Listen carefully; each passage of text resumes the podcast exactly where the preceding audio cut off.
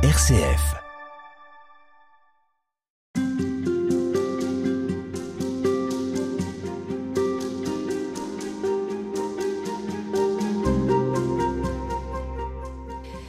Marie Farouza, on parle du jeûne avec vous dans ces haltes spirituelles cette semaine, puisque nous sommes dans le temps du carême.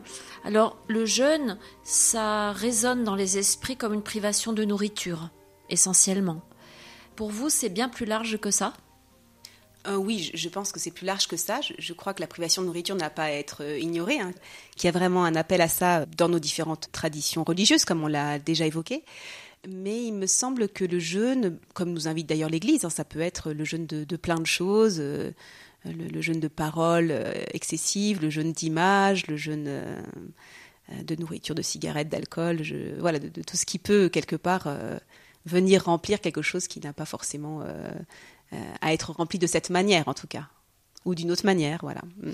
Vous, dans la communauté du chemin neuf, euh, vous êtes de spiritualité ignatienne, puisque le fondateur de cette communauté est jésuite.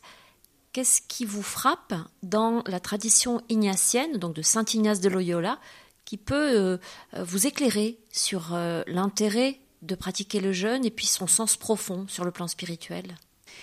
Oui, alors euh, Ignace était quelqu'un qui, jeûnait euh, beaucoup, mais il a surtout une expérience euh, qui m'a toujours beaucoup marqué, une expérience qu'il vit à Manrez. Donc, après avoir vécu cette première étape de conversion, avoir commencé à être enseigné, à être enseigné par le Seigneur du, ce qu'on appelle le discernement des esprits, hein, de la manière dont le bon esprit ou le mauvais esprit parle.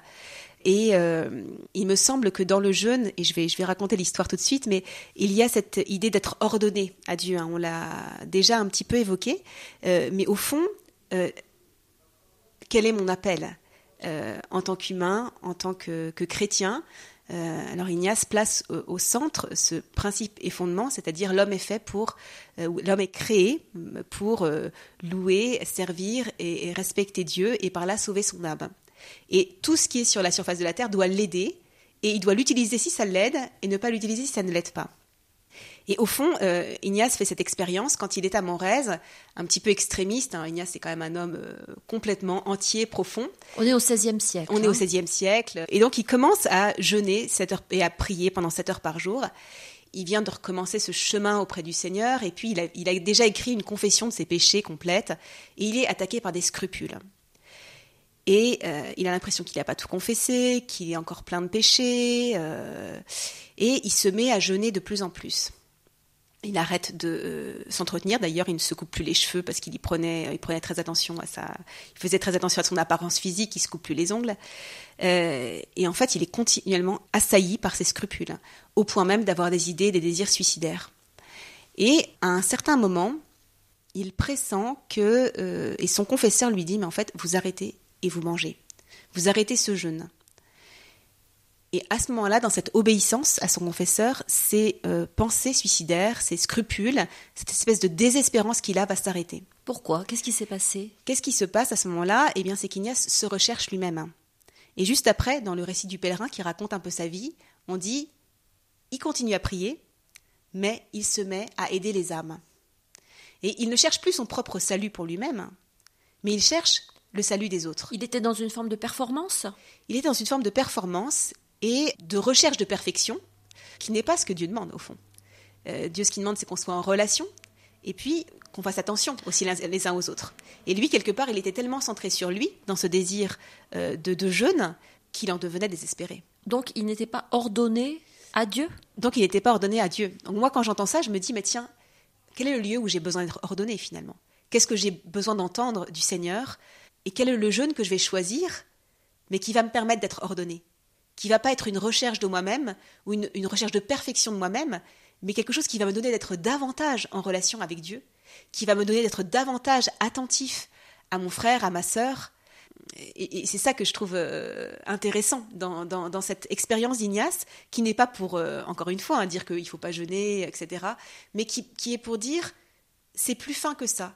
Et au fond, ce qui se passe, et en même temps, ce combat est bon pour Ignace, c'est qu'après, il affine encore cette capacité à discerner les esprits.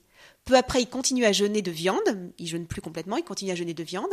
Et puis à un moment donné, il voit apparaître un beau morceau de viande et il sent que c'est de Dieu, qu'il faut qu'il recommence à manger de la viande. Et c'est ça qui lui est demandé aujourd'hui. Et peut-être il va recommencer à jeûner plus tard. Mais il va avoir cette espèce d'intériorité et d'écoute intérieure qui va être affinée. Et j'aime bien, en fait, quelque part, de me dire, euh, au fond, on apprend chacun de nous à reconnaître la voix de Dieu en nous, la manière dont Dieu nous parle. Parfois, c'est des petits signes, un certain humour,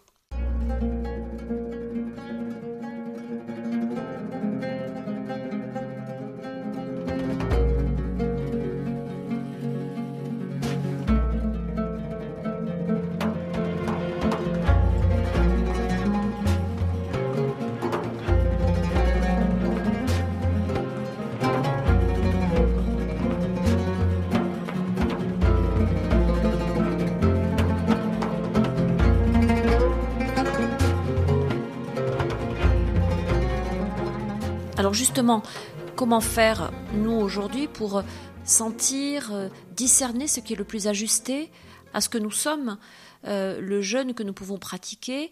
On dit parfois, c'est peut-être essayer de lever le pied sur ce qui nous semble vital, dont on ne pourrait pas se passer.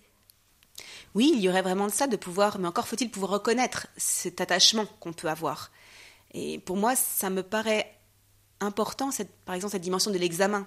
Ce qu'on appelle l'examen, c'est-à-dire de relire à la fin de sa journée ou à certains moments dans la semaine, régulièrement, mais finalement, où est-ce que finalement j'ai une vraie joie? Où est-ce que je me sens en combat ou vraiment en tristesse?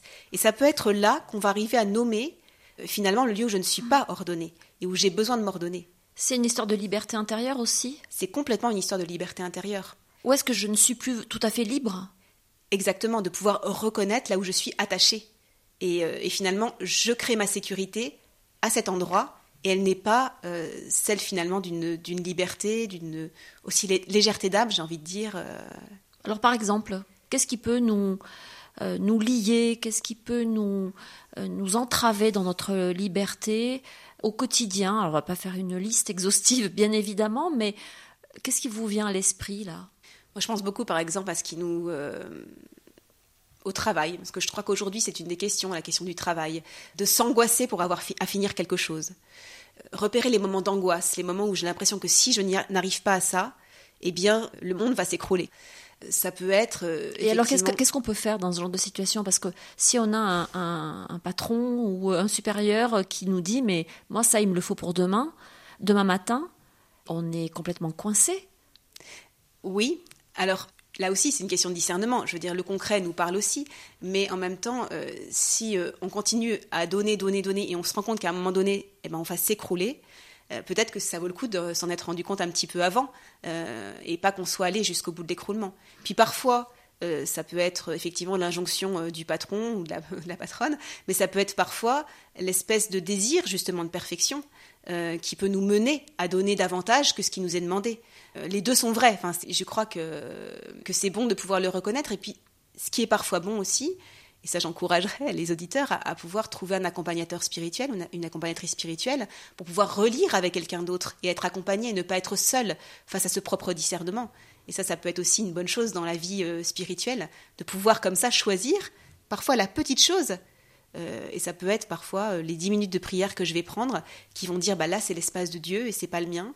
Ça va pouvoir être parfois euh, simplement d'aller marcher, de goûter, de s'émerveiller, ou bien si ce qui nous remplit, eh bien c'est tout ce qui est, je sais pas moi, écran ou histoire qu'on se raconte ou c'est pas les écrans pour les écrans, mais parfois c'est ce qui va remplir notre imaginaire parce que finalement on n'a plus envie de réfléchir quand, on rentre le soir. Pour se vider la tête, comme on dit parfois. Ouais, et bien on se la remplit de manière euh, qui parfois, euh, mais c'est un vrai combat. Hein, je, veux dire de pouvoir, euh, mais en même temps quelle liberté, les moments où on se rend compte qu'on n'est pas esclave, de, trouver un repos dans finalement ce qui ne nous repose pas profondément. Est-ce qu'au fond derrière tout ça, il n'y a pas la peur du vide? Derrière tout ça, il y a vraiment, je crois, la peur du vide, parce que ce vide est quelque part inhérent à l'être humain d'une certaine manière. Il fait partie de nous, mais comment on se l'approprie ou comment on l'accepte, ou comment on va être créatif dans la manière d'habiter euh, avec euh, le fait qu'on soit des êtres de désir et que du coup il y a une sorte comme de faille en nous qui nous tire vers l'avant, mais qui peut parfois aussi être le lieu d'une angoisse profonde. Jeûner donc encore une fois, quel que soit le type de jeûne qu'on choisit de pratiquer, c'est un temps où on peut apprivoiser cet espace qui nous paraît abyssal parfois si on, le regarde et si on en regarde la, profondeur? Oui, je pense que ça peut être euh, ce moment en tout cas où on peut peut-être écouter davantage quel va être notre vrai désir ou quelle va être finalement aussi notre manière d'être relié à Dieu. Tout est question de relation au fond. On n'est jamais des êtres uniques. Et, euh, et, je dirais, un peu dans cette dynamique de ce que je viens d'exposer d'Ignace, c'est cette question de euh, réordonner la relation. Parce qu'au fond, qui va me donner cette manière d'être euh, finalement rempli à nouveau d'une vie, de quelque chose de vivant et pas de mortifère C'est cette relation à Dieu qui va peut-être me donner des frères et des sœurs, des amis, euh, euh, je sais pas, une beauté dans la création qui, va faire partie, euh, voilà, de, de, de ça. C'est pas forcément extatique, mais ça peut être très concret hein, dans nos vies. c'est souvent d'ailleurs très concret. C'est souvent d'ailleurs très concret, tout à fait. mais il me semble que c'est cette question de la relation. Ne pas oublier que nous sommes des êtres de relation et que c'est ce lien-là qui, qui a peut-être besoin d'être retravaillé et reçu à nouveau. À demain pour poursuivre.